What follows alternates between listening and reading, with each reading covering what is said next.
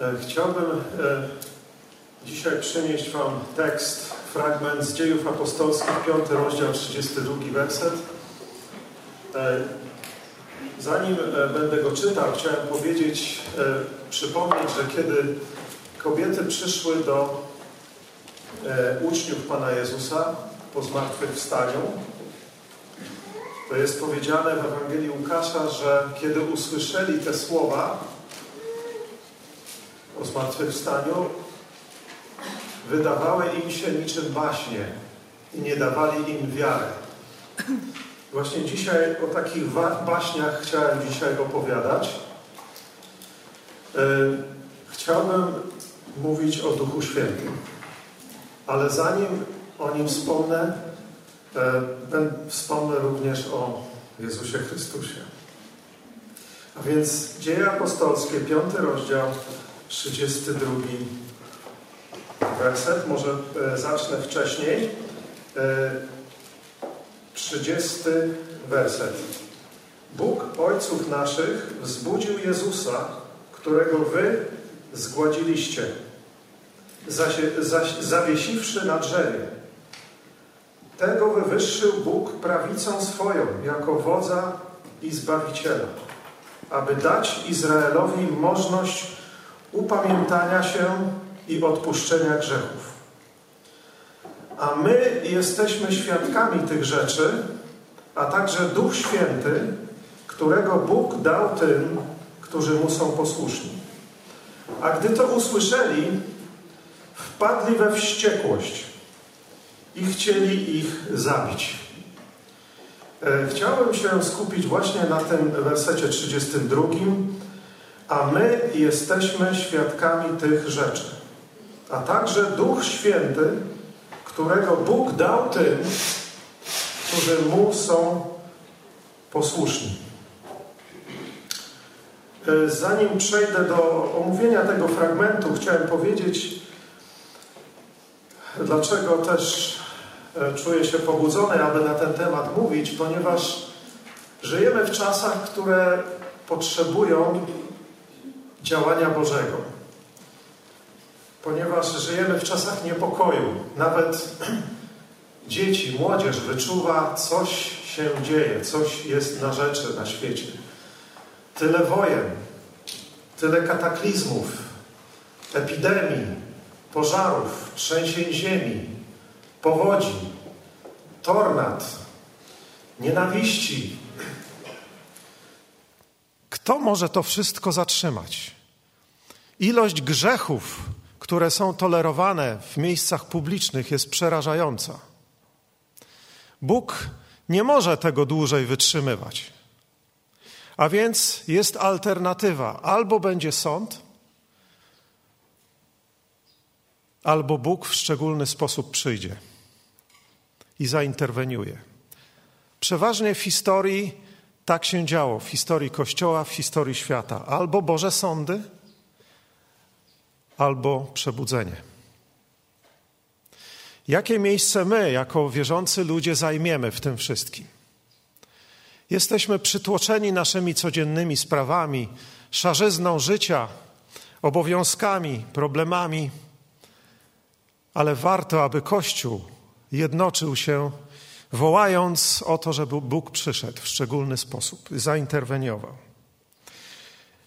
Chrześcijanie wszelkich wyznań, ci, którzy wyznają Jezusa, ci, których Jezus jest Panem, powinni się dzisiaj łączyć. Pastorzy, duchowni, obojętnie jaka nazwa, powinni schodzić się razem na modlitwy, na post, odrzucić wszelkie różnice mało znaczące różnice, a skupić się na sprawach fundamentalnych i to, co jest naprawdę dzisiaj potrzebne.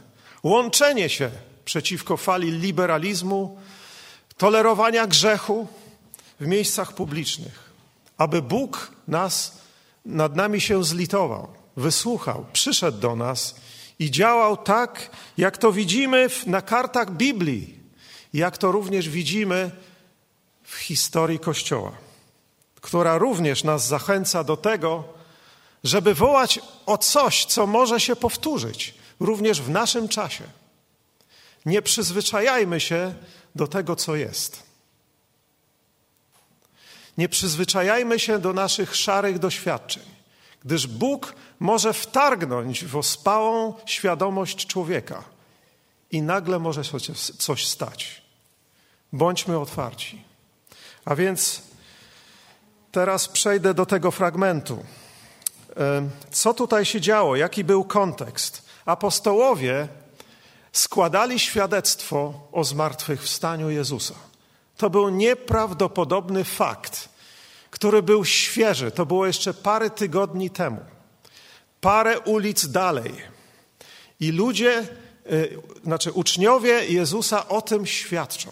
Jest powiedziane w, w, w dziejach apostolskich, że z wielką mocą składali świadectwo o zmartwychwstaniu Jezusa Chrystusa. A potem gromadziły się tłumy, robili to w świątyni, ale potem czytamy, że saduceusze, arcykapłani i ich krąg ludzi wpadli w zazdrość.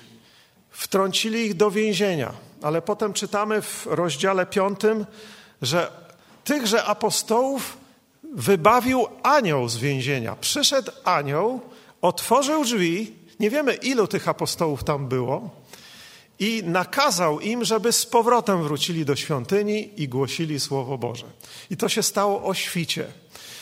I oto e, strażnicy świątynni, którym nakazano, żeby apostołów wyprowadzić z więzienia, żeby byli sądzeni przed Radą Najwyższą, oto ci strażnicy otwierają drzwi. Oczywiście przed bramą stoją strażnicy i strzegą tego więzienia. Więc otwierają drzwi, te wszystkie kłódki i tak dalej, patrzą, nie ma tam nikogo.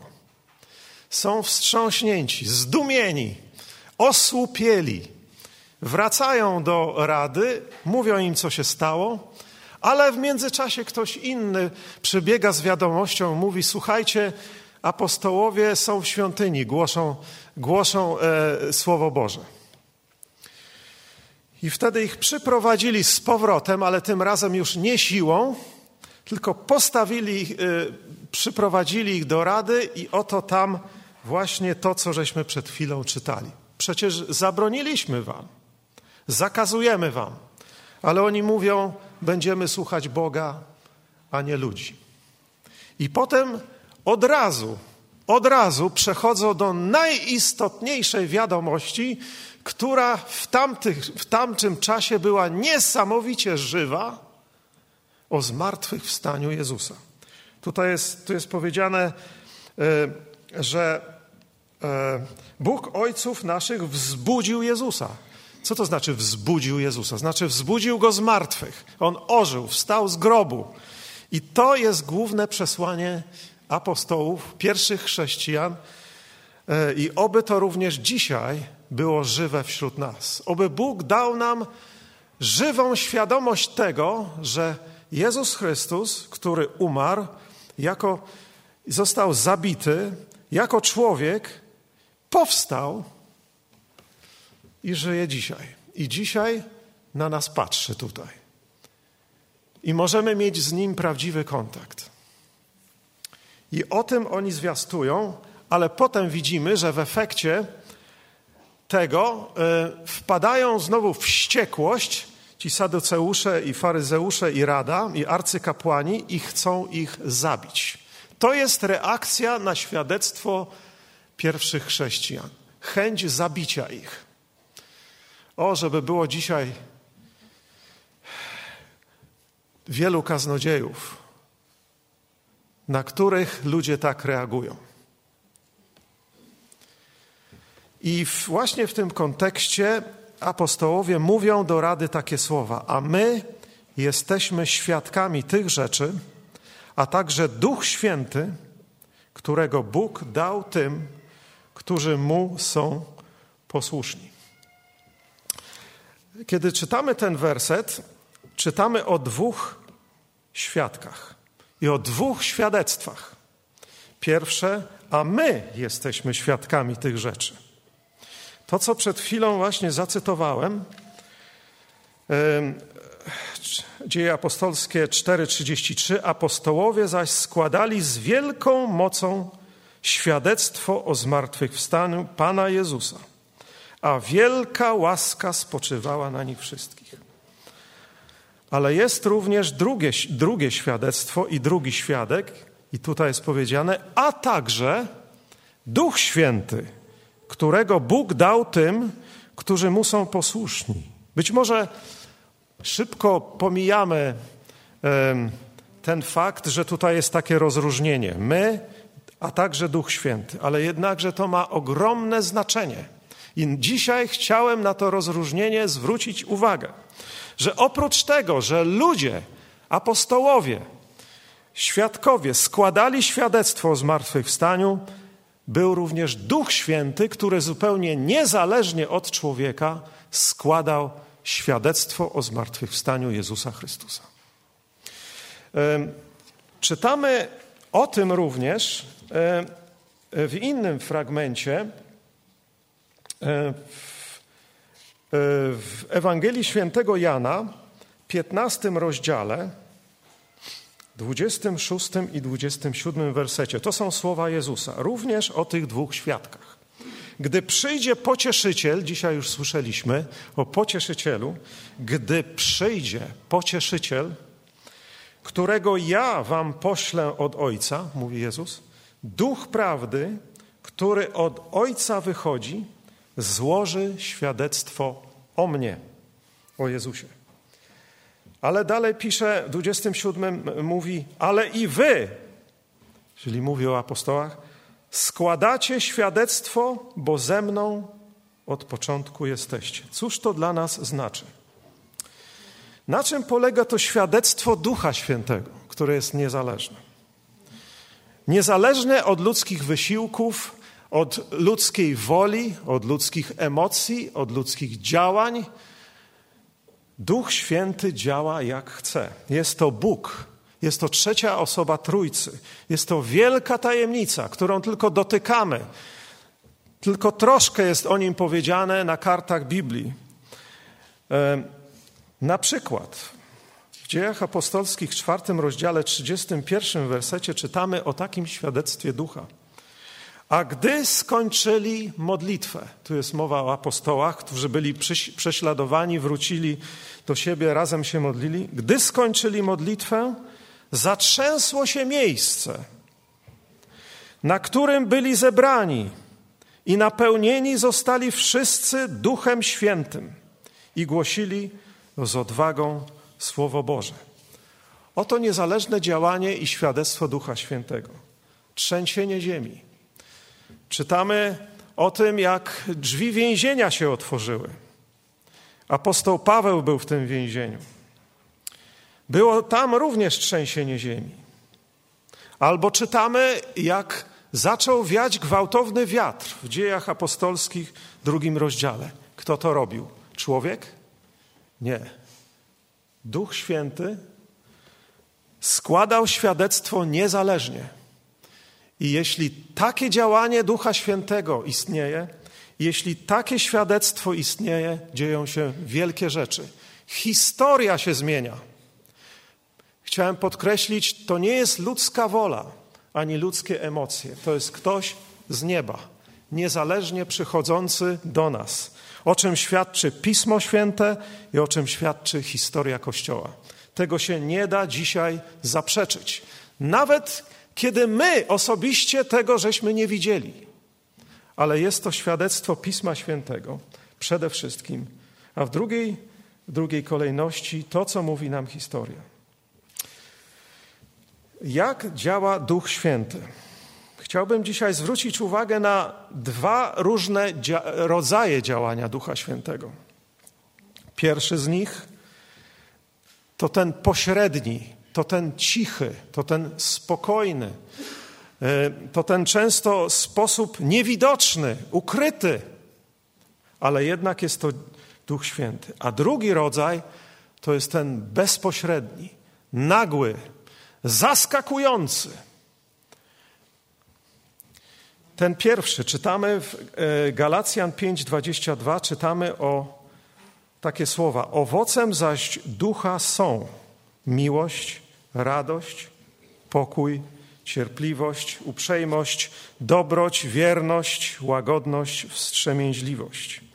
To jest owoc Ducha Świętego, to jest to działanie pośrednie e, w człowieku, które trwa czas, latami, do końca życia. Uświęcenie, współpraca człowieka i Ducha Świętego.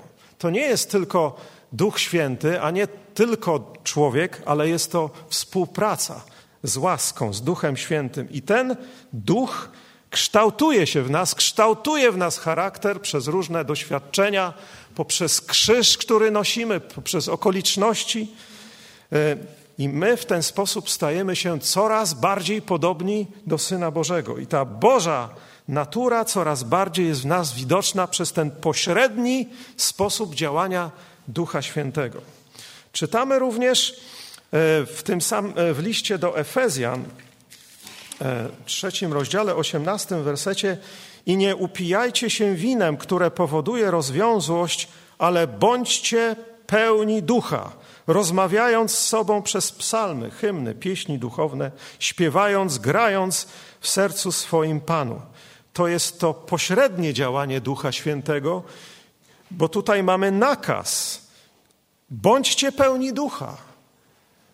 Umacniajcie się w Panu. Mimo że, jest, mimo, że to działa Duch Święty, jednakże to jest nakaz, że my też współpracujemy z tym Duchem Świętym, aby się napełniać. I to jest to codzienna praca, cicha praca Ducha Świętego w nas. Zazwyczaj, kiedy jest nakaz, to znaczy, że jest to ten cichy, spokojny, pośredni sposób działania Ducha Świętego. Natomiast jeśli Duch Święty przychodzi nagle, niespodziewanie, w sposób zaskakujący i bezpośredni, jeśli Bóg przychodzi do nas niezależnie od woli człowieka i jego emocji, jest to ten drugi sposób działania Ducha Świętego, na który również powinniśmy być otwarci. Czytamy w dziejach apostolskich, na przykład w dziesiątym rozdziale, zaskakujący, tajemniczy fragment, kiedy apostoł Piotr po raz pierwszy zwraca się do pogan, do nieżydów i głosi im Ewangelię. W domu pewnego oficera rzymskiego, żołnierza, i oto w 44 wersecie 10 rozdziału dziejów apostolskich czytamy: A gdy Piotr jeszcze mówił te słowa, stąpił Duch Święty na wszystkich słuchających tej mowy.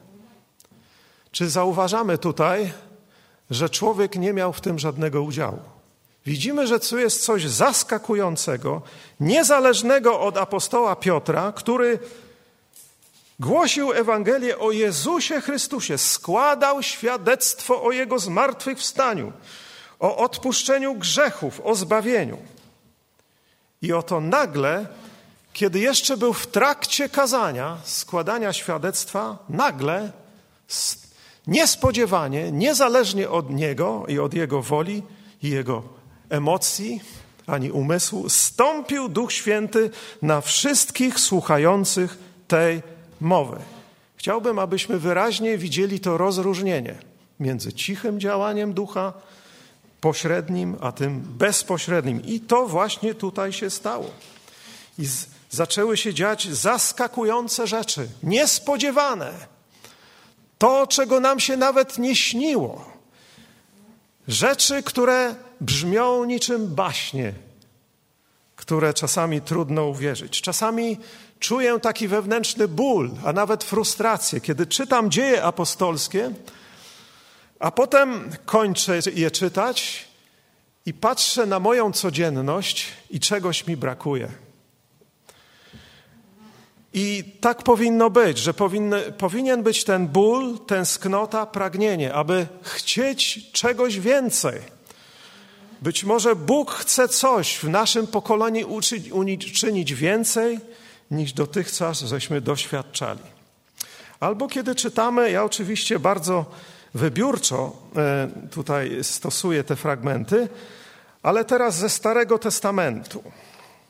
W pierwszej księdze Samuelowa, e, Samuela, dziewiątym rozdziale Biblii Warszawskiej, to jest 305 e, strona, dziesiąty rozdział pierwszej księgi Samuelowej, czytamy słowa o Saulu, zanim został królem. Zanim e, e, dzieją się przedziwne rzeczy, e, i w dziewiątym wierszu czytamy tak: A gdy Saul odwrócił się od Samuela, aby od niego odejść, przemienił Bóg jego serce w inne. I w tym dniu wystąpiły wszystkie te znaki. Poszli tedy stamtąd do Gibei i spotkała ich gromada proroków, a duch Boży ogarnął go i wpadł w ich gronie w zachwycenie. A gdy ci, którzy go znali z dawniejszych czasów, widzieli, że wespół z prorokami jest w zachwyceniu, mówili jedni do drugich: Cóż to się stało synowi Kisza? Czyż i Saul między prorokami?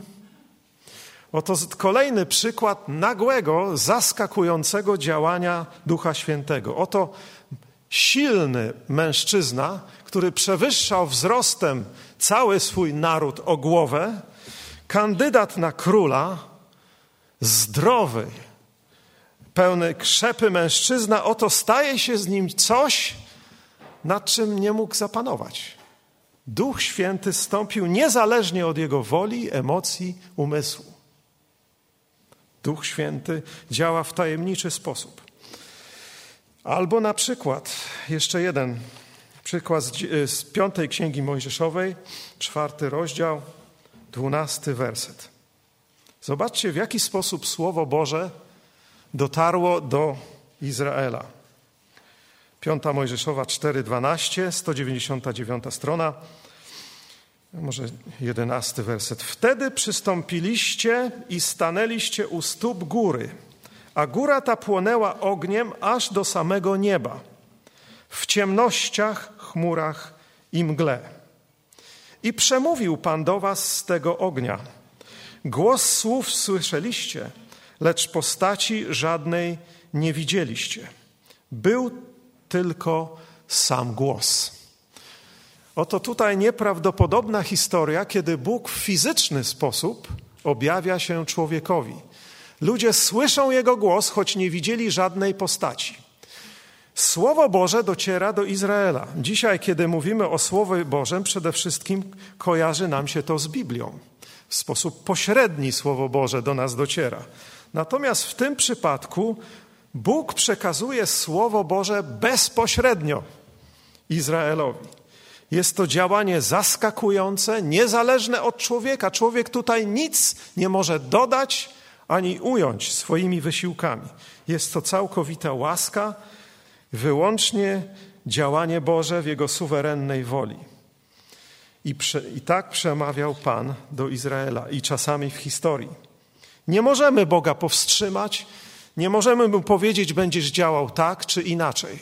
Dzisiaj ateistom to się wydaje po prostu nieprawdopodobnie głupie i niedorzeczne, i to są wszystko dla nich mity. Ale pewnych faktów nie są w stanie za, zaprzeczyć, o których wspomnę za chwilę. Bez nadprzyrodzonego elementów chrześcijaństwo nie przetrwałoby tylu setek lat. Gdyby nie było takich momentów w historii, nie byłoby nas tutaj. Chrześcijaństwo głównie rozwija się dzięki nadprzyrodzonym, nadzwyczajnym momentom w historii.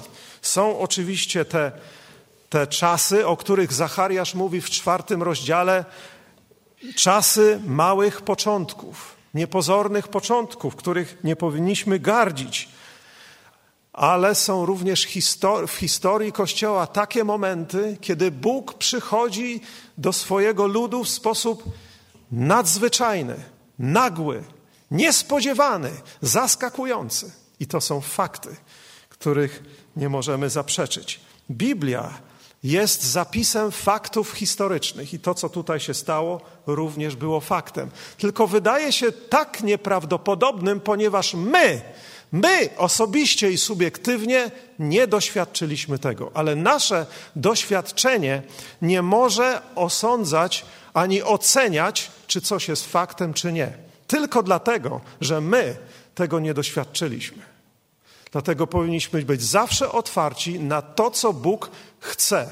Bóg może chcieć rzeczy, o których nam się nie śni i coś, co wydaje się jak baśnie. E, to, co czytamy w dziejach apostolskich, to, co wyróżnia często takie indywidualne działanie Ducha Świętego, to jest to grupowe nawiedzenie, kiedy Duch Święty stępował na całe grupy ludzi. Wtedy nie można już zaprzeczyć takich faktów, dlatego że świadków było wielu. Również e, apostoł Paweł w 15 rozdziale pierwszego listu do Koryntian mówi o tym, jak Jezus Chrystus po swoim zmartwychwstaniu pokazał się ponad 500 ludziom naraz. Oczywiście mogę przyjąć, e, mogę wątpić, jeśli Jezus pokazał się jednej osobie, bo być może miała halucynację, ale skoro objawił się 500 osobom naraz, no rozumiem, że dwóch, trzech może wpadło w histerię albo miało halucynację, ale 500? O nie. Kiedy apostoł Paweł zmierzał do Damaszku na drodze, dysząc zemstą, chcąc wtrącać chrześcijan do więzienia w Damaszku, oto nagle, niespodziewanie, niezależnie od niego, pojawiła się na niebie wielka jasność, która była silniejsza od światła słonecznego. I oto został porażony, oślepiony do tego stopnia, że upadł i stracił wzrok. Ale byli z nim również inni ludzie, którzy jechali konno i oni również widzieli coś, choć nie słyszeli. I też upadli na ziemię. A więc było ich kilku. A więc nie był to tylko sam apostoł Paweł. Trudno jest zaprzeczyć, jeśli jest kilku świadków, zwłaszcza jeśli to są ludzie silni, zdrowi, młodzi, przy zdrowych zmysłach. I oto oni wszyscy doświadczają tego samego. Takie jest świadectwo Pisma Świętego. Takie jest świadectwo Ducha Świętego, o którym tutaj e, mówimy. Są to fakty. Wiara chrześcijańska opiera się na faktach przede wszystkim, a nie na emocjach. Choć emocje towarzyszą bardzo silnie, wielokrotnie tym różnym wydarzeniom. Emocje zostały nam dane jako dar, coś, co wzbogaca nasze życie, ale nie jest to miernik, którym mamy się kierować. Przede wszystkim musimy opierać się na faktach historycznych. E, nie jest to filozofia, nie jest to jakaś teoria, ale jest to historia. To są wydarzenia. Wydarzenia. Można je umiejscowić w historii, powiedzieć, jaka była data, jakie było miejsce geograficzne. Chwała Bogu, że mamy taką wiarę i na tym się ma, ona opiera. Mimo, że wielu ludzi wątpi, chciałbym utwierdzać naszą wiarę właśnie w taki sposób. Na podstawie świadectwa historii człowieka i Ducha Świętego. E, wiecie, kiedy się zastanawiam nad tym zjawiskiem, to dla mnie to są dwa stany świadomości.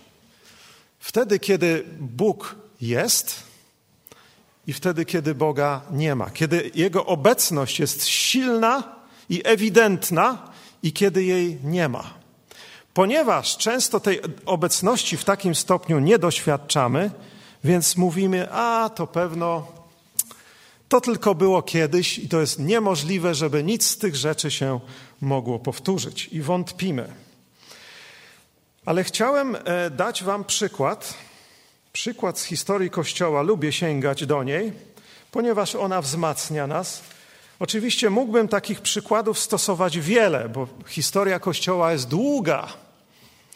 Ale dajmy na to, sięgamy wstecz do XX wieku, czas II wojny światowej, tuż po nim, a nawet jeszcze koniec lat 60. Dość niedawno, prawda? Europa, Europa. Mówię o zgniłej zachodniej Europie, Nie mówię tutaj o jakichś odległych afrykańskim buszu czy jakiejś puszczy amazońskiej, gdzie wszystko może się wydarzyć, ale mówię o ludziach wykształconych, którzy są nam bliscy e, mentalnie, ponieważ są Europejczykami, których miałem okazję sam odwiedzić i z nimi rozmawiać, z moim drogim przyjacielem. E, I e, dam Wam tylko jeden przykład, i potem przejdę do faktów historii. Przykład mojego, mojego pobytu na Hebrydach, na wyspach na północ od Szkocji. Wioski, miasteczka, takie nagie pola, torf, dużo rybaków, społeczność rybacka, ale również w miasteczkach normalnie ludzie żyją. Tam są sklepy, tam są poczty, tam są szkoły, e, tam są wszystkie inne instytucje, tak jak radio, telewizja, internet i tak dalej. Cała współczesna technologia tam jest. Ludzie mówią e, w języku gelik, starym celtyckim języku, e, mają równie, mówią również po angielsku, to jest ich drugi język. Można się z nimi swobodnie porozumieć w języku angielskim. I oto mm, przewodniczka nasza, która była dziennikarką radia e, z wyspy Louis na Hebrydach, w miejscowości Stornoway, czyli stolicy tych Hebrydów, zaprowadziła nas na spotkanie gminy e, w jednej z miejscowości na wyspach i tam sołtys przyszedł, zgromadziła się również rada tego miasteczka i e, kiedy już ma się rozpocząć to spotkanie, wstaje jeden z, e, z uczestników, z tych radnych i taki wielki, siwy mężczyzna i mówi, o czym dzisiaj będziemy dyskutować co będzie w programie naszej dyskusji na Radzie Miasteczka. Wstaje inny mężczyzna i mówi: Dzisiaj będziemy e, dyskutować na temat miłości Bożej. Wyobrażacie sobie, że na przykład e, na Radzie Dzielnicy Wola w Warszawie to jest jako punkt pierwszy obrad Rady Dzielnicy albo Rady Miasta w Warszawie. Dzisiaj będziemy dyskutować o miłości Bożej. Wyobrażamy sobie, jakie, jakie przeistoczenie, przeobrażenie musiało zaść w świadomości tych ludzi, żeby w ten sposób się zachowywali. To nie jest coś dla nas normalnego. Niemniej jednak, ponieważ coś się wydarzyło nagłego i niezależnego od człowieka na tych wyspach, dlatego po wielu, wielu latach, kiedy już to działanie Boże ucichło, i teraz jest tylko to ciche działanie, dlatego takie coś mogło mieć miejsce. Ale co się tak naprawdę stało? Oczywiście ja nie będę tutaj wchodził w historię, bo to jest bardzo długa historia.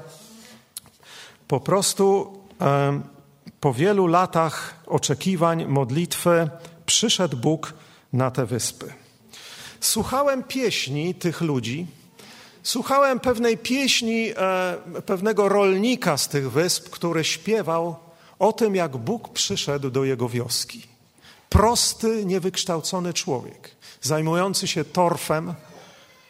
I on mówi, że Bóg przyszedł do miejscowości i wymienia jej nazwę. Barwas czy coś takiego. I on śpiewa o tym. Wymienia w tej piosence nazwę geograficzną. To nie jest jego subiektywne uczucie, że on coś przeżył, e, będąc gdzieś tam e, w samotności swojego pokoju. Nie, Bóg przyszedł do tej miejscowości. I często ludzie, kiedy czytam i słucham ich świadectw, jednym z fenomenów tego zjawiska było to, że ludzie odczuwali obecność Bożą wszędzie. Wszędzie na tych wyspach w tamtym czasie. Rok 1949 do 53 przede wszystkim. I tutaj przeczytam taki fragment świadectwa mm, jednej z osób, to kilku osób na ten temat. Wyróżniającą się cechą przebudzenia roku 1949 była obecność Boża tak było również w roku 1939. No, nam to się kojarzy z, przede wszystkim z, z wybuchem wojny. Można było ją odczuć wszędzie. Nawet dzieci ją wyczuwały. Była to uwolniona moc Boża. Ludzie klękali wszędzie. Ani Matkinon mówi: Czułam, jakby duch pański przebywał w powietrzu, którym oddychaliśmy. I było to po prostu wspaniałe. Atmosfera panowała nie tylko w kościele, ale wszędzie. Pewien niewierzący mężczyzna, który był bardzo oporny i nie chciał przyjść na, e, na spotkania, na nabożeństwa, gdzie Bóg czynił wielkie rzeczy, powiedział tak, odpowiedział na zaproszenie pewnego innego człowieka wierzącego, mówi tak: Nie muszę iść na spotkanie. Żeby dowiedzieć się, że w wiosce dzieje się coś nadnaturalnego. Ja czuję to w moim domu. To mówił człowiek niewierzący. A więc ja nie mówię tutaj o subiektywnym odczuciu jakiejś jednej osoby wierzącej. To wypowiada się człowiek niewierzący. Inne świadectwo. E, pewien człowiek mówi tak: Bóg był w domach. Bóg przemawiał do ludzi w ich codziennej pracy. Świadomość boskości była wszędzie. Mary Peckham mówi, że idąc drogą była świadoma, że miejsce, na którym stanęła na drodze, jest ziemią świętą. Donald MacPhail opowiada o obecności pańskiej przekonującej go o grzechu, gdy był na polu, pasąc owce. Kirsty Magi twierdzi, Bóg był wszędzie, nawet w atmosferze wokół nas. Czy ludzie byli pobożni, czy bezbożni, wiedzieli, że Bóg jest obecny. A więc coś, to jest coś więcej niż tylko nasze wewnętrzne przeżycie. To jest coś bardziej obiektywnego, co zauważają również ludzie niewierzący. I to był fenomen bardzo, bardzo silnie e, widoczny na, na tamtych wyspach. Pewnego razu kilku mężczyzn wracało do domu o wczesnych godzinach rannych, instynktownie zdjęli czapki i stali w ciemnościach w obecności pańskiej, a jeden z nich powiedział cicho: Moi bracia, Bóg jest wszędzie. Poczucie Bożej obecności było wszędzie na ulicach, w sklepach, w szkołach, gdziekolwiek ludzie się zbierali, przebudzenie było tematem rozmowy. Gdziekolwiek szedłem, podążała za mną dziwna świadomość wieczności. Miałem wrażenie, że nad całą okolicą unosi się baldachim Bożej świadomości. Nie tylko odczuwałem Jego obecność w kościele, lecz wszędzie. To kolejne świadectwo. Jeszcze jedno. E, z roku 1969, a więc już znacznie później, Donald Macaulay mówi: Gdy wybuchło przebudzenie, obecność Boża była odczuwalna wokół miejscowości Lemreway. Wydawało się, że jest to okrąg wokół wioski lub baldachim nad całym terenem. Na zewnątrz okręgu nie było już nic. Po prostu wszystko już było normalnie to świadczy o czymś niezwykłym. Co Bóg może zrobić? Geograficznie jest gdzieś obecny, a gdzieś w mniejszym stopniu, mimo że działa w ciszy naszych serc. Ale są również szczególne, nadzwyczajne momenty w historii. W jaki sposób mamy to zastosować w dzisiejszych czasach, kiedy słuchamy o tak nieprawdopodobnych rzeczach. Kiedy czytamy e, Księgę Izajasza, 64 rozdział, pierwszy werset, tam jest powiedziane: Obyś rozdarł niebiosa i zstąpił, oby przed Tobą zatrzęsły się góry. Jak ogień zapala chrust i powoduje, że kipi woda, oby było objawione Twoje imię Twoim nieprzyjaciołom. Także narody będą drżeć przed Tobą, gdy czynisz dziwne rzeczy, których nie oczekiwaliśmy. Zwróćmy uwagę, dziwne rzeczy, których nie oczekiwaliśmy, zaskakujące, nadzwyczajne, te dzięki którym historia się zmienia i Kościół zdecydowanie rośnie. Owszem, w czasach, kiedy to się nie dzieje, Kościół również rośnie, ludzie się nawracają. Ale kiedy przychodzi Bóg w taki szczególny sposób, przyrost Kościoła jest nadzwyczajny i dzięki głównie takim momentom historii Kościół naprawdę przyrastał. E, liczono nawrócenia w takich okresach na setki tysięcy ludzi. Setki tysięcy ludzi. W różnych krajach świata. Nie będę teraz przytaczał. To są fakty. To są fakty. Tutaj jest prorok, który woła, który modli się. Prorok zachęca nas, żeby wołać o coś takiego. Obyś rozdarł niebiosa i stąpił.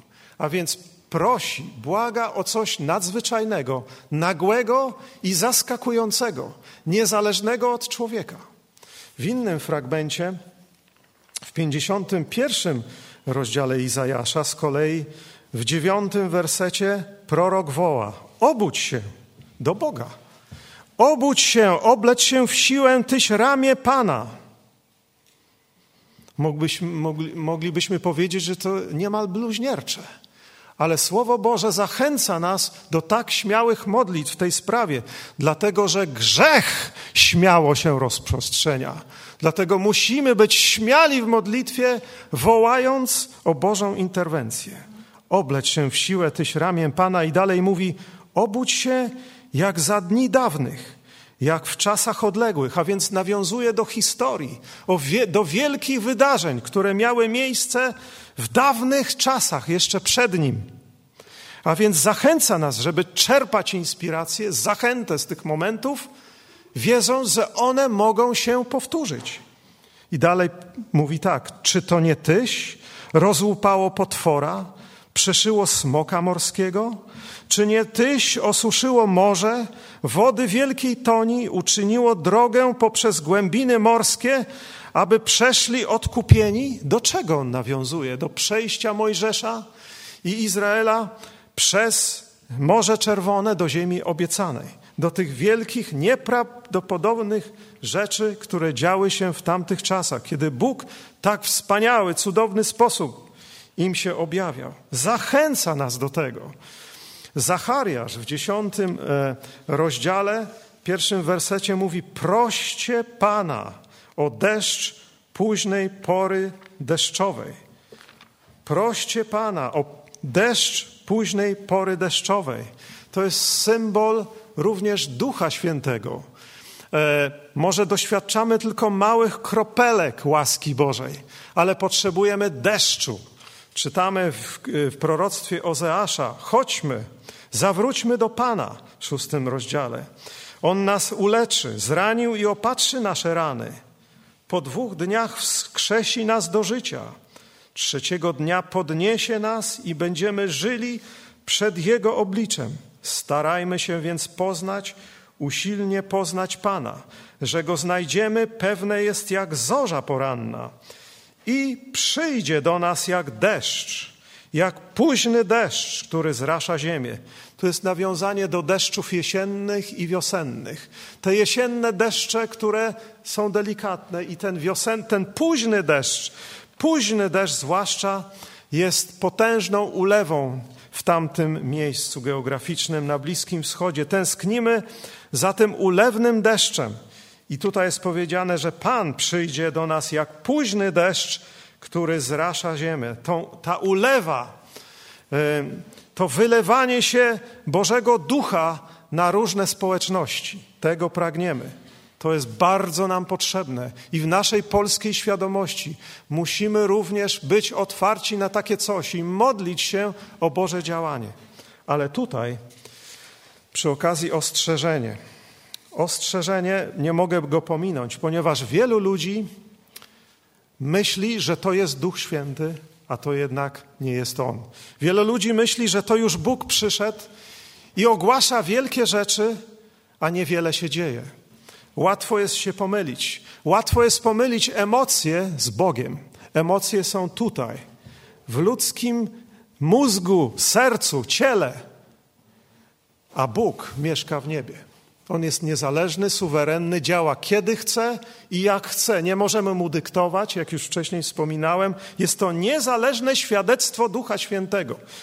To tylko Jego wola może to sprawić. Nie możemy takiego działania Boga wymusić. Nie możemy Boga zmusić, nie możemy nim manipulować, nie możemy sprowadzić Ducha Świętego na ziemię.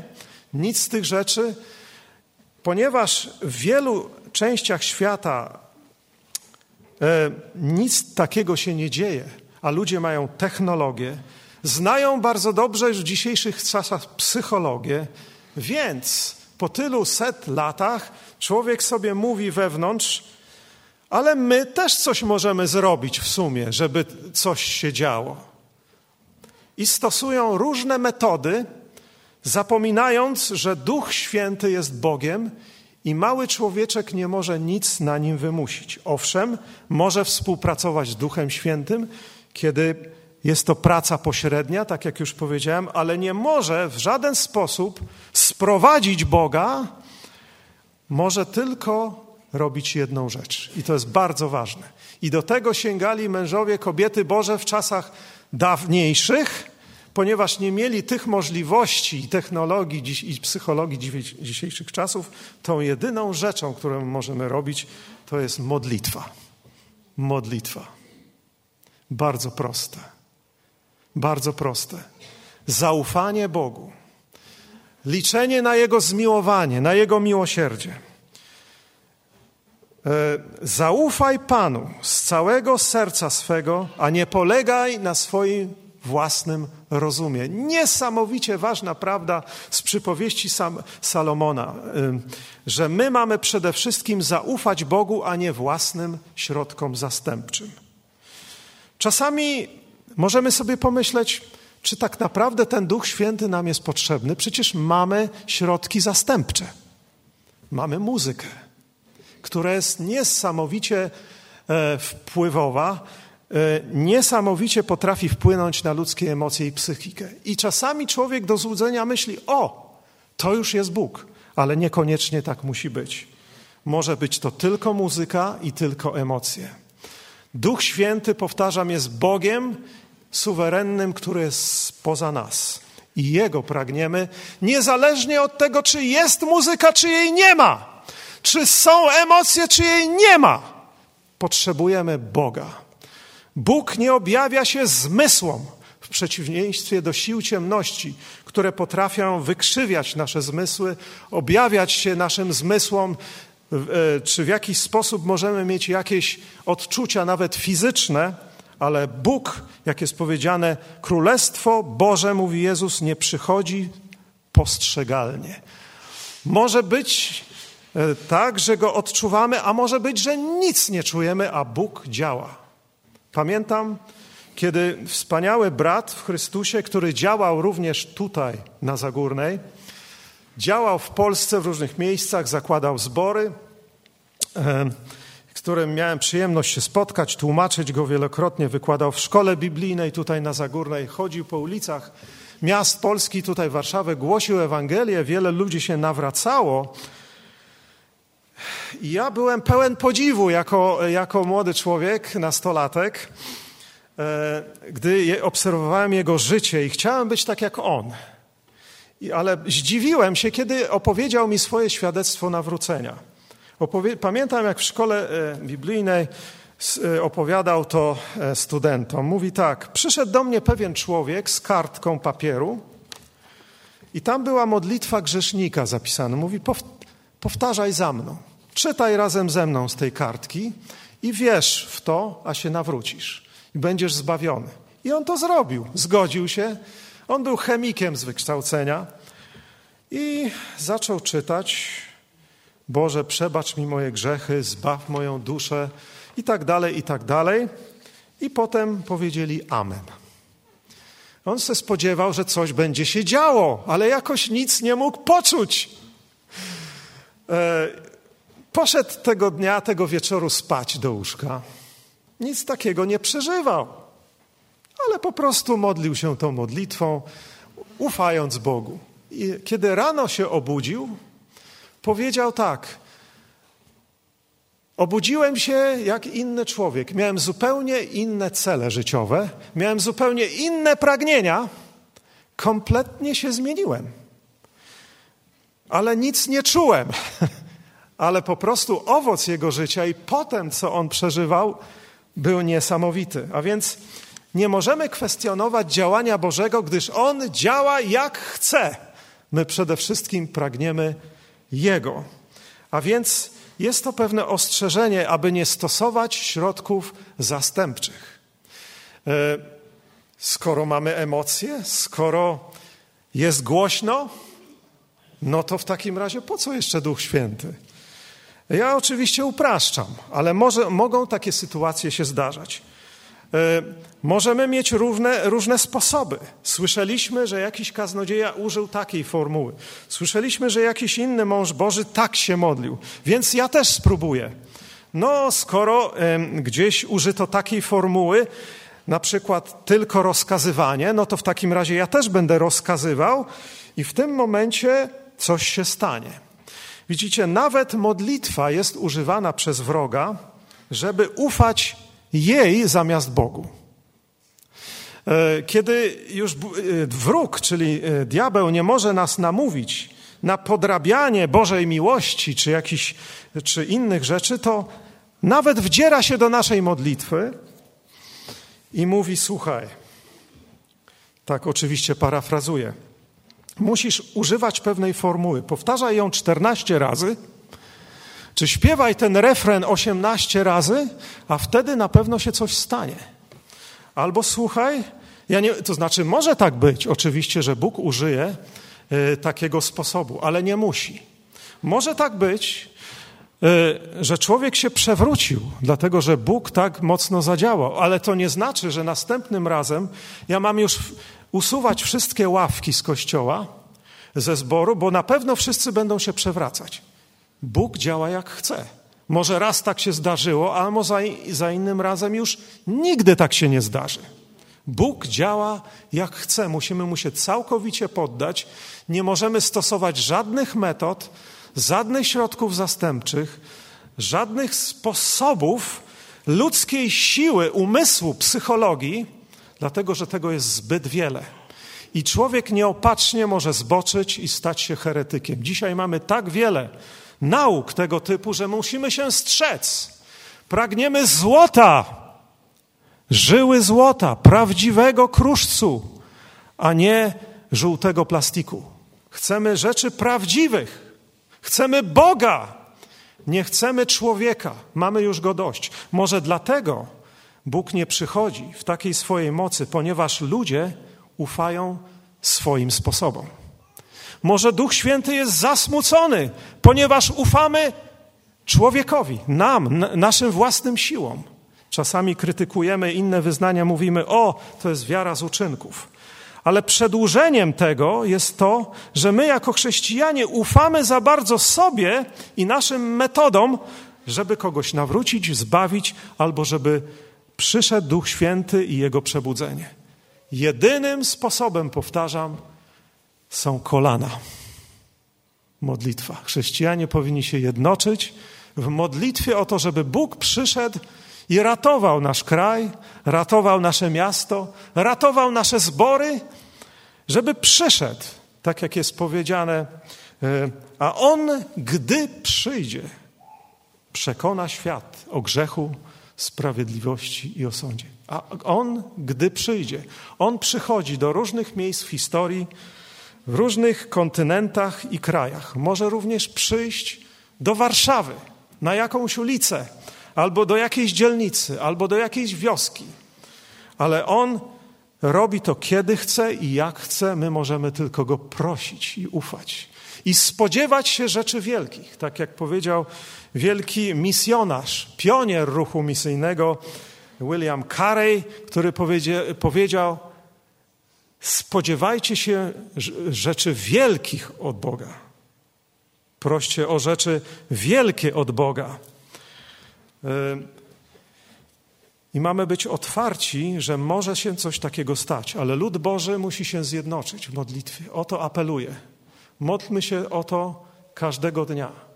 dlatego że żaden środek zastępczy nie uratuje nas, powiedziałem: albo przyjdzie sąd, albo przebudzenie. Aby przyszedł Bóg, musimy wołać do Niego i jednoczyć się w tym bez względu na to, gdzie należymy.